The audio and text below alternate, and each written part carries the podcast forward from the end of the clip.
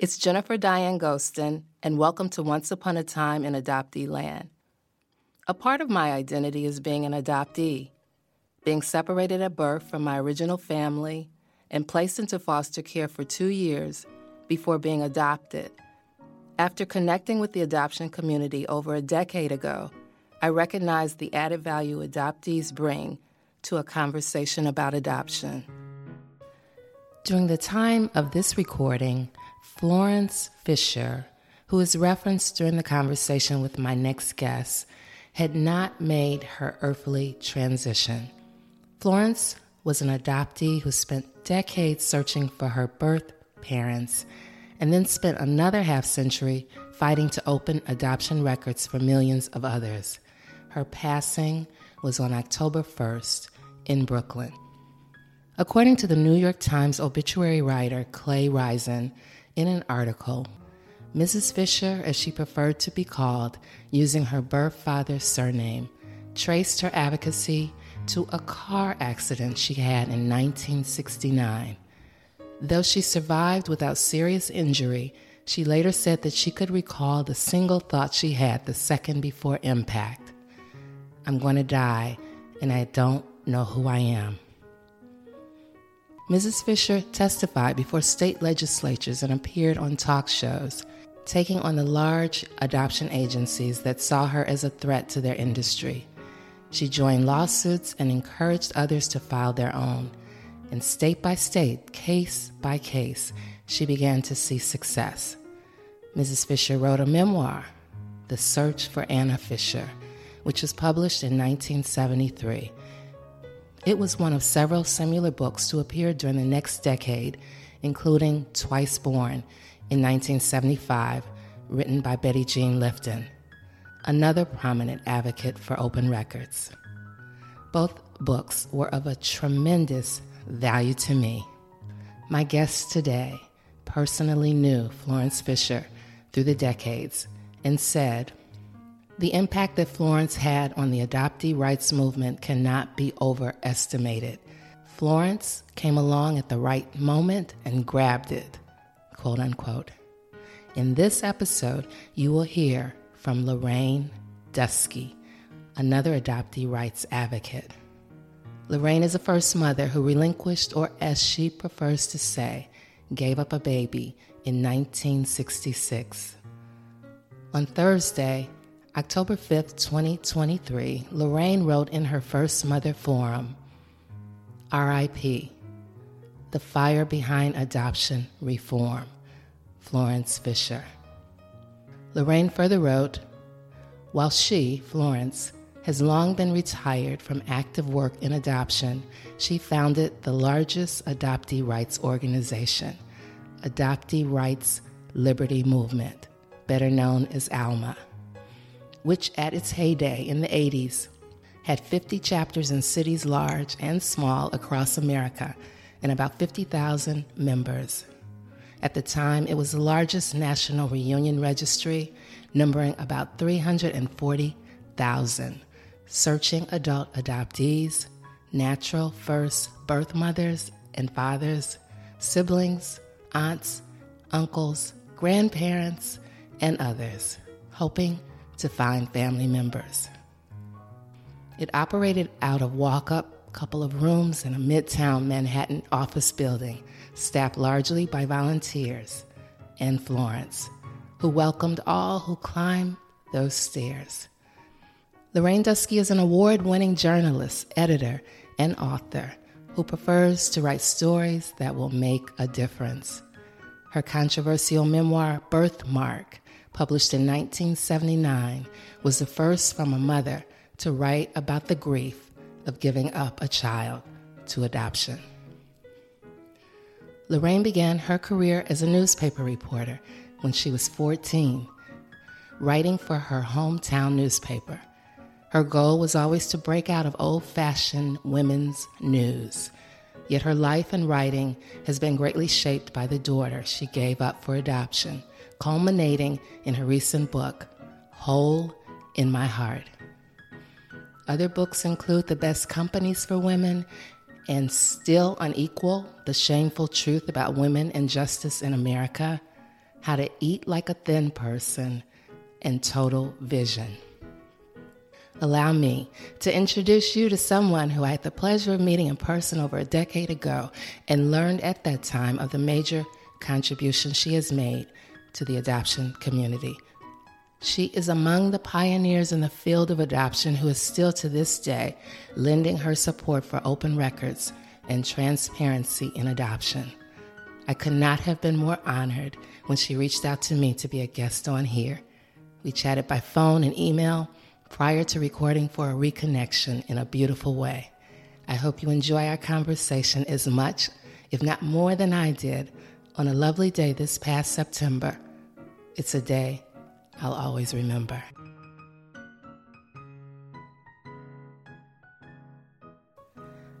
Lorraine Dusky, I am so excited to have this conversation with you for so many reasons. First of all, I want to thank you for switching dates to record with me, because when you were so generous to send me your book, Hole In My Heart: Love and Loss in the Fault Lines of Adoption, I knew I wasn't going to finish it by the date that we had scheduled, and I absolutely wanted to finish it, which I did, and I thoroughly enjoyed it. So I want to thank you first for switching the dates and allowing me to finish an extraordinary book that we're going to get into in depth. And I think one of the things that came up for me is that your book is the epitome of the power of the pen. You cover so much. It's your journey, but you weave in there some of the most important issues in our community. And as I was preparing for our time together today, I settled on your contribution as a first mother to adoption reform for over 4 decades. You know, with the likes of people like Florence Fisher and Betty Jean Lifton and Annette Barron. I know it's an honor and a privilege to have this time with you, and I just appreciate that. Well, I appreciate you having me, so I'll take all the compliments and be happy. Yes, and before we get started, I know you're in Sag Harbor, New York, and you were born in Michigan, and you have been, I think, reading your book, since a little person, very ambitious, and have had a stellar career as a journalist. But I do feel it's a good place to start for my listeners, my fellow adoptees, to know about the amazing contributions you've made to adoption reform. Is it okay to start there? Sure. When you relinquished your daughter, and you often say gave her up in 1966, you were 22 years old. You knew to some extent the gravity of it, but as the years went on, you knew you had to do something about it, about the laws, and they needed to change, and that you wanted to know your biological daughter was okay and what was going on, and that she should know where she came from. And so I'm of the opinion that it was around 1976 that you decided to come out of the closet. My first piece was in 1975, I think, a piece called Yearning in the New York Times. It's a decision that I made slowly, because in the beginning I was so in the closet. I mean, I quit my job in Rochester, which was on the newspaper there, on the Morning Democrat and Chronicle. I was 22 and the only woman working Metro, which with about 20 other guys. That was a very big break for me, to not be shuffled off to a women's department or covering religion or, something like a woman's kind of thing. And I really didn't ever want to do that. So I quit my job. I moved to another city. I mean, I wasn't with the father. I didn't have my parents, who lived in Michigan and I was in New York State, didn't know that this had happened. And I mean, you could not find a person more deep in the closet than me. I remember getting a medical exam for insurance in Albany, where I moved after Rochester to work on the newspaper there. I had to actually have a physical to get on the insurance policy. And I remember the doctor asking me if I'd ever been pregnant, and I just said no. And I thought, can he tell? Is there any way he knows I'm lying? The decision to come out of the closet did not happen lightly, but I would say my life, my eyes opened, my heart opened, everything changed when I read in the newspaper a piece in the New York Times about Florence Fisher, who was an adoptee, who's still alive as of today, as far as I know, but she's, I think, kind of hanging on to life at this point. There was this movement called the Adoptee Liberty Movement Association, and it was adoptees who wanted to know where they came from and who their parents were and what their story was. Before that, I had heard nothing about it. I just remember reading it in my living room just as my first marriage was breaking up. And I just thought, oh, my God, I'm not the only person out there who wants to know our children. Now, I will say that when I gave my daughter up, and I do use those words, even though that is not what the adoption agencies and people have been schooled to say recently, but I feel like it is my truth. Yes, society was telling me you need to do this, but I hate to use the word coerced. I think coerced is when somebody is standing over your head like your parent and you're 16 and you have no choice. I could have changed my life, and I, in the end, didn't. I wasn't strong enough to overcome all of the societal pressures and the pressures of the father to give up my child, and so I proceeded with it. But I remember at the time I was talking to the social worker at the adoption agency in Rochester called North Haven Terrace. They didn't even have adoption in its name at the time. I mean, when I found out that my daughter was not going to get her original birth records and all the information I was giving to the social worker about my health history and the father's health history, I did not know initially that she would never be able to have those records. I assumed, because it seemed only to make common sense, that when she was 18 or let's say 21, she would have them and there would be no question. I didn't realize that the law that made my adoption legal in the state of New York would also close off her history. It's like a slave record. To me, it didn't make any sense. And I even get excited remembering this moment when this happened. And at that point, I argued with the social worker about this. So I think the seeds of my coming out were planted basically in common human morality, that an adopted person should not have their life begin when the stork brought them to the adoption agency. Right. So when I read this story about the Adoptee Liberty Movement Association, the first thing I did, since I was already freelance writing, was figure out, I'm going to write a story about this. And I was writing for Cosmopolitan magazine at the time, among other things, but I sort of penned a proposal that afternoon, and it wasn't that I was going to come out of the closet. In fact, I didn't with this piece that I'll get to in a minute. It was just, hey, I'm on top of the issues. Look, at this was in the New York Times. Well, let's do a story. And so I did get an assignment to do a story called I Found My Mother, and that as told to story, which I wrote in the first person from an adoptee who went to great lengths to find her natural mother, and she did. And I went to see Florence Fisher, and I did tell Florence Fisher that very day that I had given up a child for adoption. And Florence said she kind of knew that as soon as we began talking. I mean, I probably was tremulous, and I was still pretty young, and that would have been probably 1973. I mean, I'm not sure of the date right now. Yes, I was just taking in everything that you said, and I know that I came to connect, I'll say better connect to the adoption community around 2010. And my first conference would be the AAC in Orlando, Florida. And I'm not sure if I met you there, because I know I've met you at one of the AAC conferences and, in person. But I know when I first got connected back then in Orlando at the conference to so many people, the names that kept popping up were Betty Jean Lifton. I think she had just passed. Like I think she transitioned like right before my coming to be a part of the community. And the other name was Annette Barron, and the other name, of course, was Florence Fisher.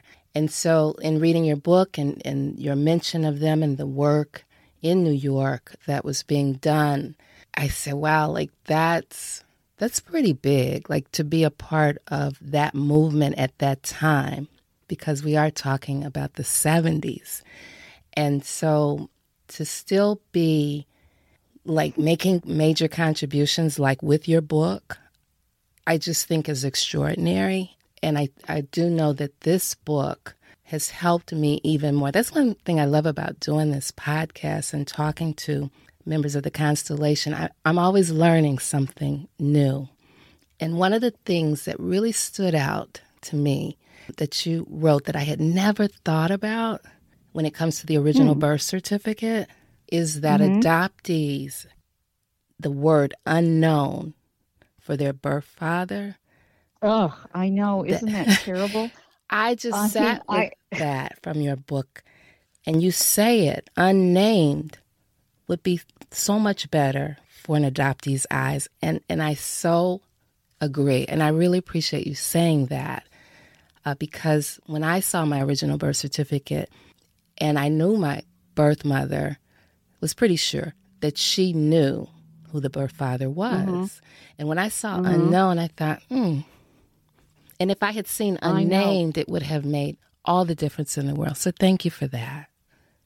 I know. I don't think the people who did that, who chose that word, had any idea of the implication it would leave to adopted people when they came to their birth certificate, because it does make your mother seem like a slut. Right. It could be this guy or it could be that guy. It just is. It's pretty horrible. So it really does need to be out there that is what the state puts down and has nothing to do with anything except that they don't want to name the person. I mean, I can see the legal reasons for not doing that, because women then could actually name anybody they felt like, somebody they wanted to be the father or something. Unnamed would have been so much better than unknown. I mean, because it implies the mother does not know. I suppose in some cases is true, but not in the vast majority, I'm assuming. Yeah, that was huge for me. But there was so much that just made me pause and reflect and think about, of course, my first mother, who was deceased when I found out about her identity.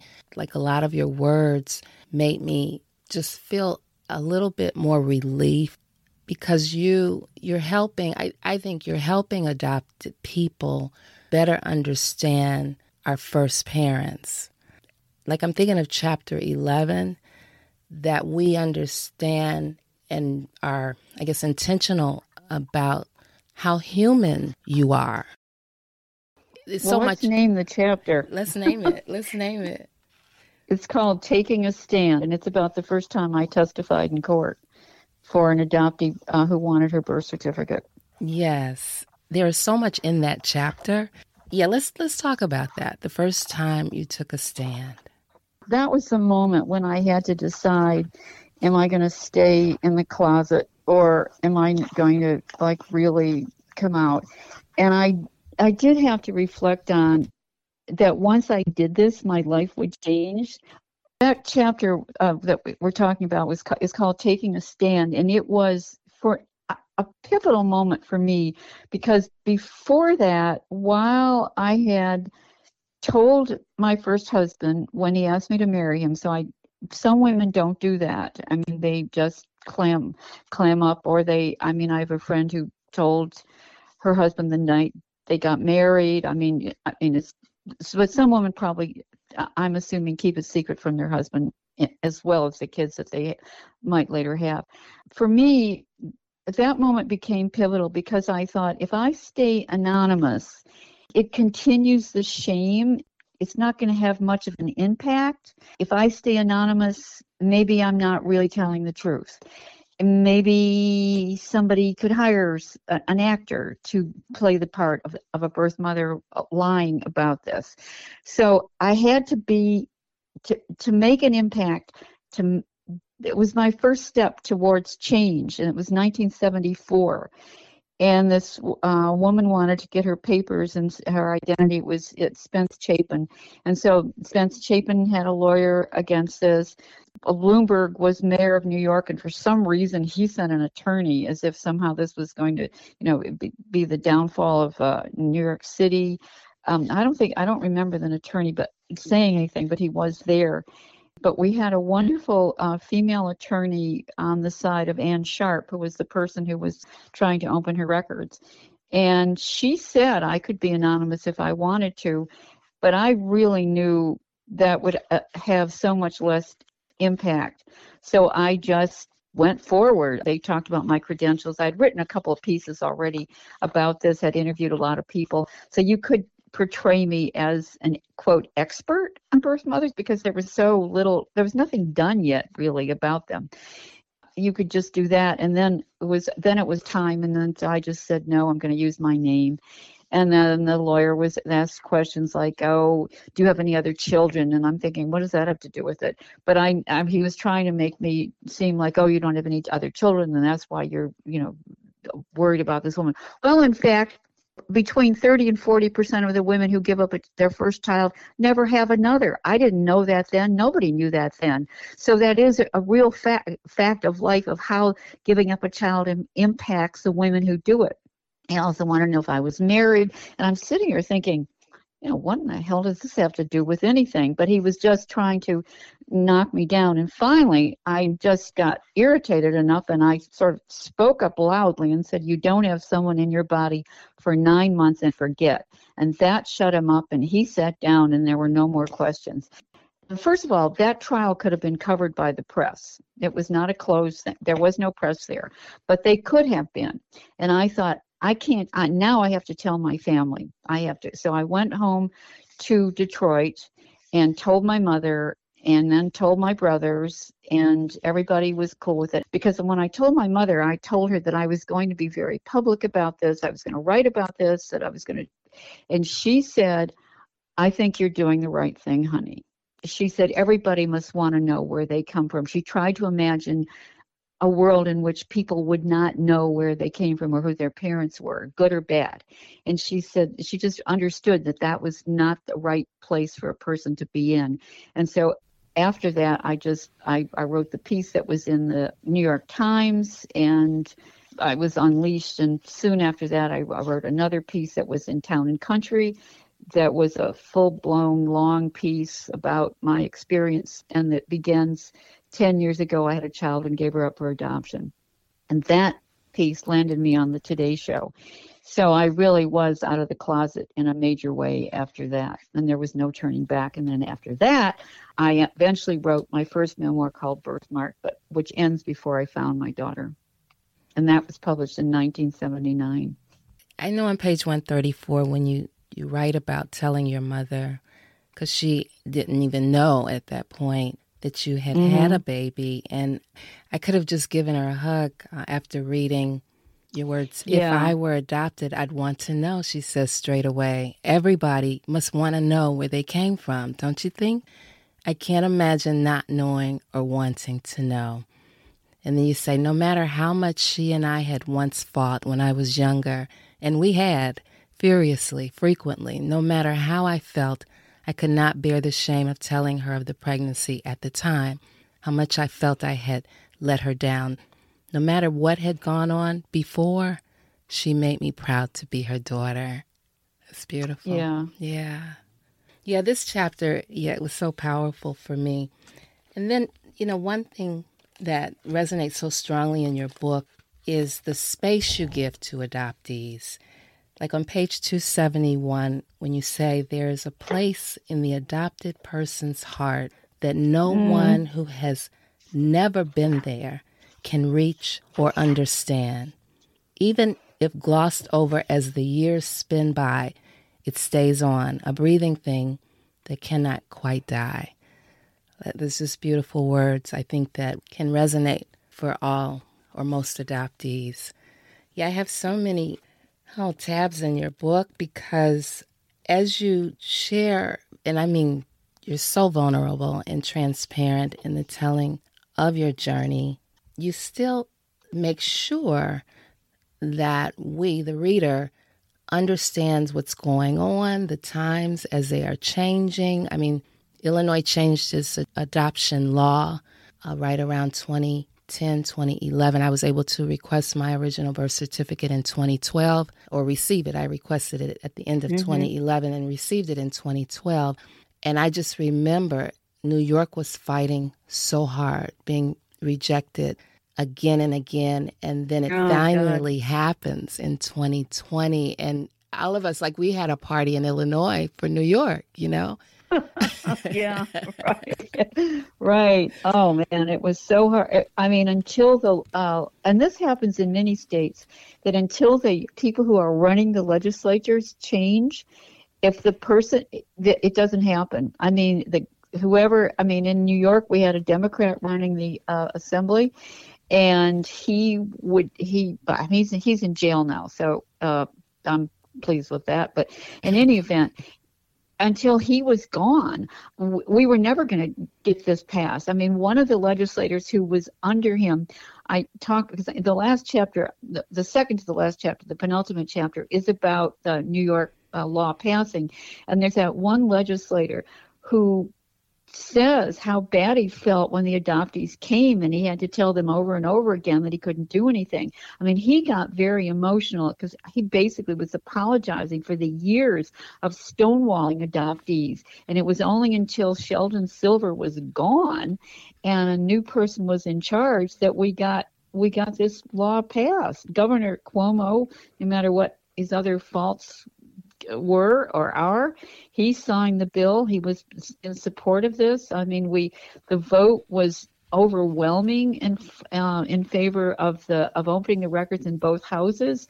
Because I feel today that nearly all legislators have to believe that it's wrong to tell an adopted person you can't have your records. I mean, they they're just putzing around, keeping them closed. I believe that, I mean, you know, I'm 81 right now. I would like to live long enough to see this be a federal statute that no one has a sealed birth record. I don't know if I'll live that long, but you know, that's my goal. Yes, I hope so. I hope you do. And if it's okay with you, I just want to read just a little bit more that I think really uplifts the adoptee, and then we'll get into wherever you want to start and however much you want to share about your... Oh, trust me, I'm enjoying you reading. Oh, good. Page 405, you write, adoptees talk about the emotional havoc of reunion, a complex miasma of feelings of abandonment and rejection, of what might have been, of what can never be. And soon enough, they need to swim back to their comfort zone on their own familiar beach of people they know, of a lifetime of shared experience. And that is related to being in reunion with one of your granddaughters. And, right. and I just thought that your words were really beautifully written there. It resonated with me because I have experienced that as well. So, let's just get started with wherever you want to start. You want me to read something? Sure. Okay. Well, what I was thinking about when we talked about this morning is something I hadn't read before. My daughter's first birthday after she's given up. I'll just start reading it. So this is the year my daughter is turning 1. My daughter's birthday comes and goes that year without me noticing. Weeks and days before her birthday, I remember thinking, how am I going to get through the day? The actual day is a week after somebody in my life went poof, and my consciousness obligingly banishes all thoughts of her to help me cope with my more recent loss. A few days later, a bright flash of forsythia jolts me. Hello, Mommy. I am here waiting for you. Where are you? As an aside here, I will say that as I was being driven to the hospital when she was born, her birthday is April 5th, and they were just in full bloom in Rochester. And so Forsythia always reminds me of my daughter. So whenever I see Forsythia, I think about her. So a few days later, a bright flash of Forsythia jolts me. Hello, Mommy. I'm here waiting for you. Where are you? I visualize her as healthy, strong, vital, and blonde like me. But now I am taken aback because I had so coolly missed her birthday. It must have been an act of self-preservation, a nod to sanity, for it was necessary to dull the cutting edge of memory if I were ever going to be able to pick up the pieces of a life gone haywire. I made the choice to survive. Now she sits in the corner of my mind where I do not ruminate daily or dally long, just as my social worker had said. The rash behind my knee is receding. When I recognize how truly sick I had been that first year, I know that I am getting well. But still, she is there. She is always there. You would be surprised how many little blonde girls there are in the world when you are not looking for them.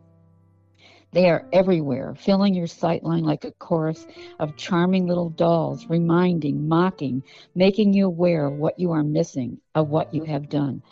You stare at them, you check out their clothes, absorb their little girl movements and speech.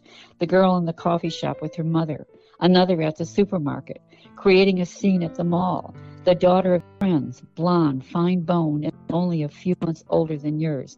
Are my daughter's parents good to her?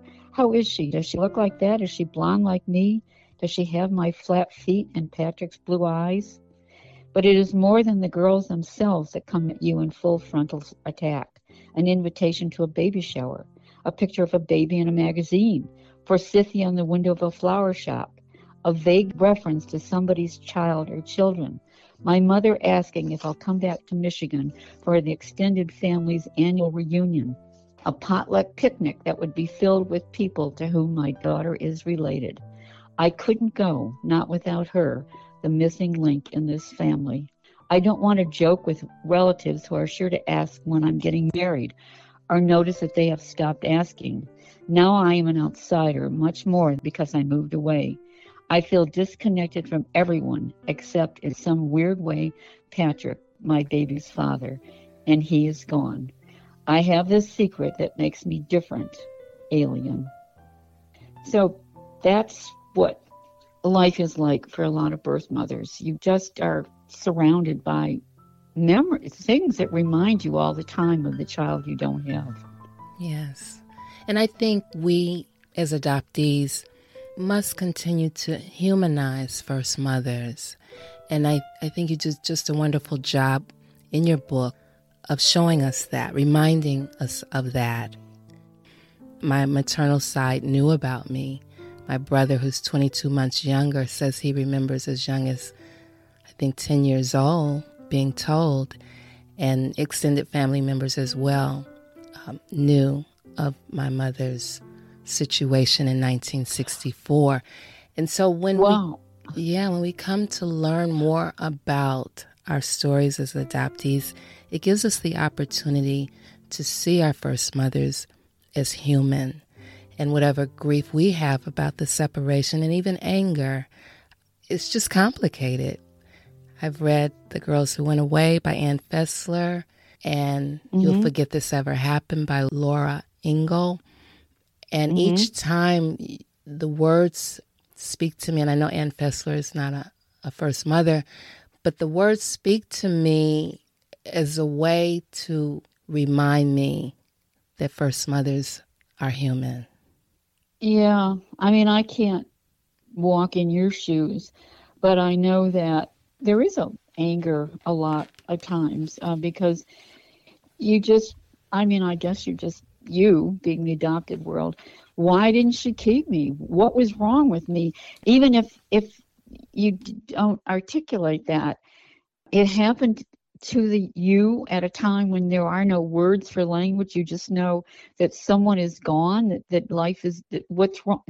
You end up, I think, feeling this deep sense of abandonment that Nancy Verrier called the primal wound. And to me, I think she's right on target with that, even though I know some adoptees don't like to call it that or don't like her work because they feel it sort of mars them or puts them in a category for all of their life, but in a way that being adopted isn't the same as being raised by your own family.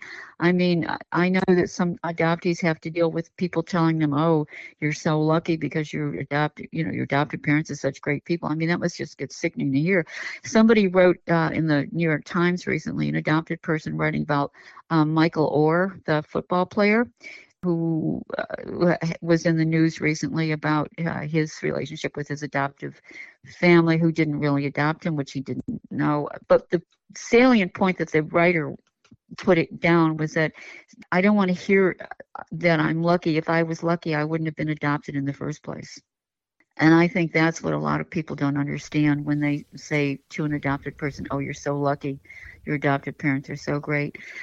One of the things that I hope comes out of this book, and this is the most difficult thing, is to reach the mothers, the natural mothers, who have a difficult time when the child comes back and actually reject reunion and don't feel up to the job of meeting them or welcoming them in the family.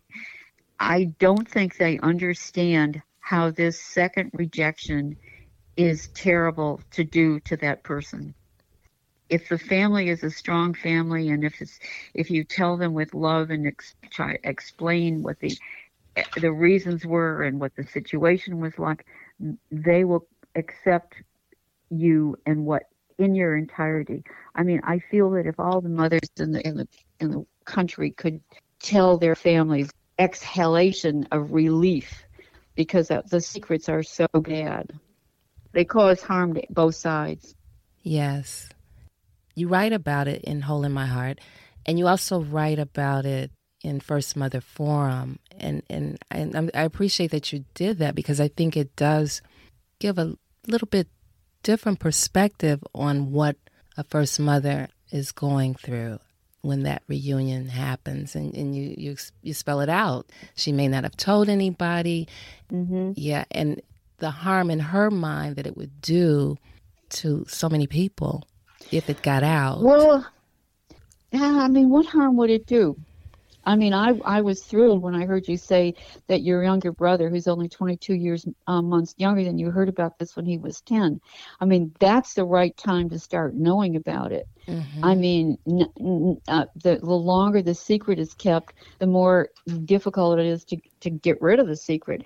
And I think that a lot of the secrecy today is based on the fact that women, I mean, by secrecy, I mean the women who can't deal with the reunion, the adoptee coming back, can't tell the other children, all those things. And I mean, and I think it probably breaks down into the women who've never told anybody, the women who've told their husbands, but their kids don't know, because really the kids are never going to say to her, Mom, did you ever have any kids that we don't know about? I mean, that's not going to happen. Right. So she has to bring up the subject.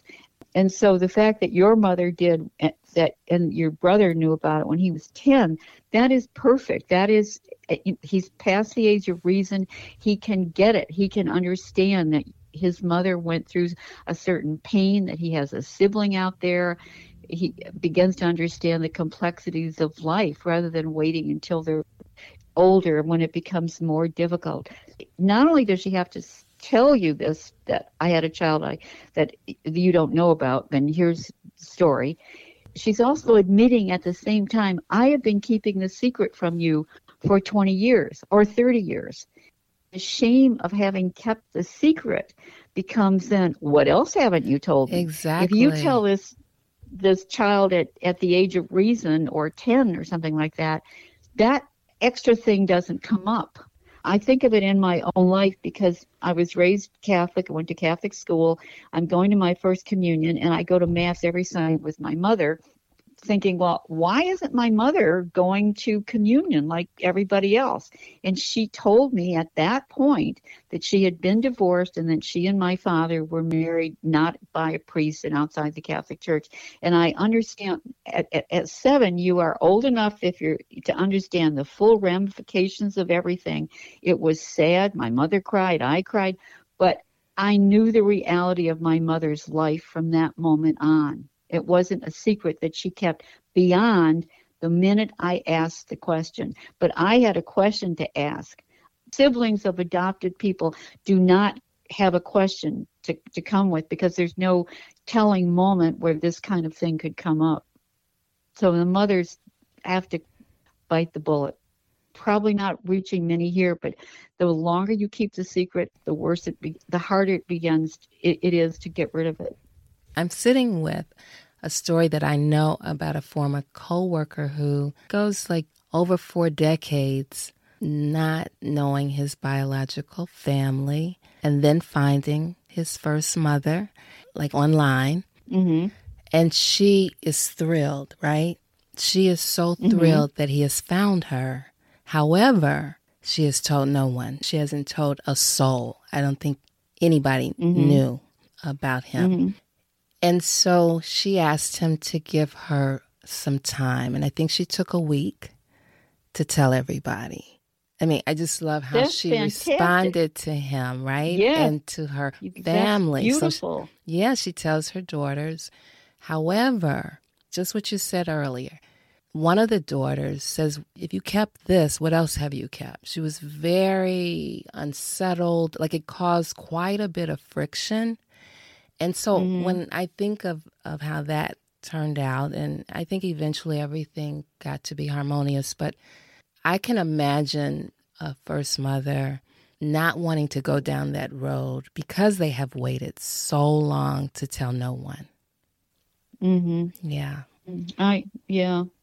I can see that it's hard. Don't reject your children again is all I can say to them. Right. No excuse, right? I mean, I hate to say it that way, but that's how because the mother feels like, well, I didn't reject the child. It was the situation, the whole thing. You know, there's lots of reasons why people relinquish their children.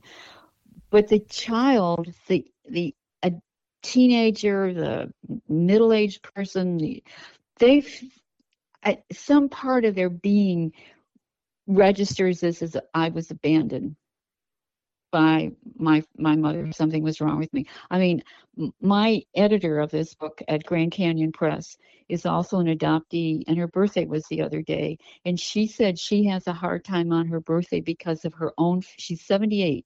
I don't know if she wants me to tell the world that, but I am right now.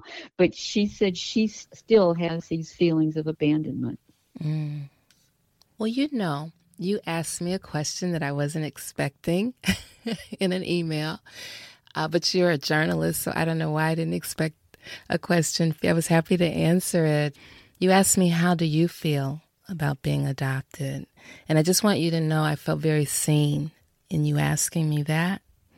Makes me emotional, as a matter of fact, and I'm not going to read everything that I shared with you as we kind of wrap up here. I'll read towards the end of what I said. Okay. And I said, I wouldn't say I wish I wasn't adopted, but rather I wanted to be allowed to talk about relinquishment, adoption with my parents, and have their support through the years of me wanting to know my original family. All the secrecy under a closed system was unsettling, disempowering, and silenced me for a long time. When you write on page 422, towards the end of the page, mm-hmm. no just government should exert such invasive and degrading control over any group of people otherwise equal under the law. Adult adoptees can marry, enlist, vote, get a driver's license, divorce, and in short, do everything the rest of us can as fully functioning adults without anyone else's permission. But what they cannot do is have an unamended copy of their original birth certificate. Not only is this social engineering at its worst, it is immoral and unjust. And I thank you for that. Lorraine, I thank you so much for writing this book. I think it will be for everyone to treasure for decades to come. I really believe that. And I wish that for you. And so is there anything that I haven't asked you that you'd like to share?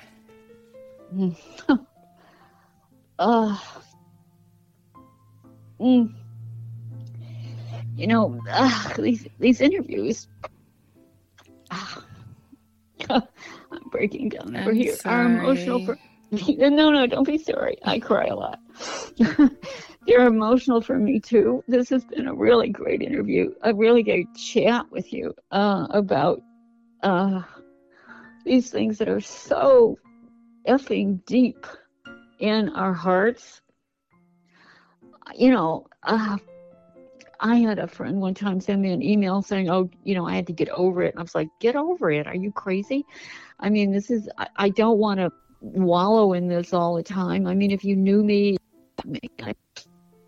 I have a full life. I'm getting a tree cut down, a dead tree in front of my house cut down today. And the guys are going to be back here making a lot of noise in a couple of hours. And I have a full life, but you know, I do have this daughter I don't have. And as any reader will know, and as many people do know, my daughter was an adoptee suicide.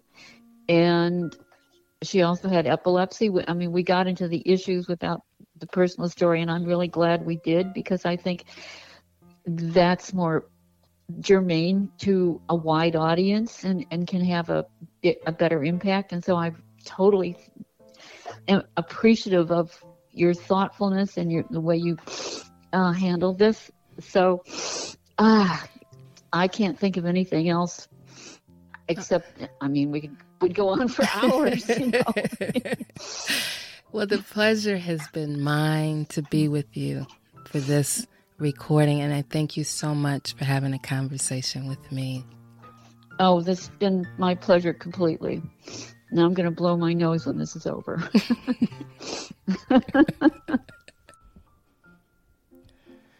Great journalists have a very special place in my heart because they are true detectives who want more than a good story, but the truth behind the story.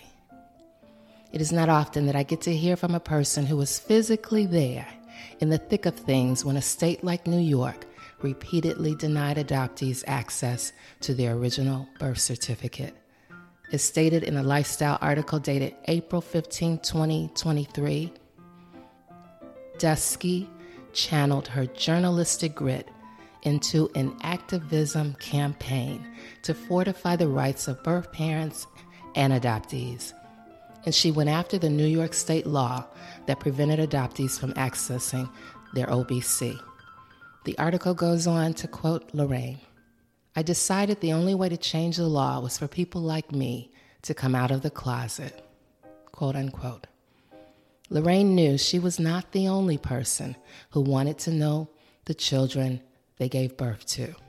Lorraine's life is nothing short of extraordinary, from leaving a town in Michigan at an early age to go to the Big Apple, to land a dream career in journalism, finding herself pregnant at 22, relinquishing her daughter to adoption, and becoming an advocate on fire for adoptees. Just knowing that Lorraine played a part in New York changing its adoption law is an enormous story of its own. Many adoptees born in New York have expressed to me that they are overjoyed to finally have that simple yet precious piece of paper. Thank you, Lorraine, for having this conversation with me about your loss, searching for your daughter, even more loss after being in reunion with Jane, and being an advocate for those separated from their first family. I too became emotional as you shared some of the most painful parts of your journey and the triumphs in adoption reform. You being publicly vulnerable and transparent allows adoptees to better understand a first parent's perspective. You are helping adoptees lean into having a level of acceptance about what their first mothers might have wrestled with before, during, and after relinquishment. I am of the belief that it's people like you that can and do get adoption laws changed throughout this country. If you're an adoptee and would like to share your adoption journey, visit jenniferdianegostin.com. If you like Once Upon a Time in Adoptee Land, leave a review on Apple Podcasts. Follow and or give, hopefully, a 5-star rating so others can find it too. During the course of your day, I trust you will tell at least one friend or someone who you believe might find value in it, because word of mouth is still the very best way for the show to grow. If you seek to be an ally of the adoption community, I hope you will consider making a monthly donation of at least $5 or a one-time amount that works for you at patreon.com/adopteeland. Thank you for being here.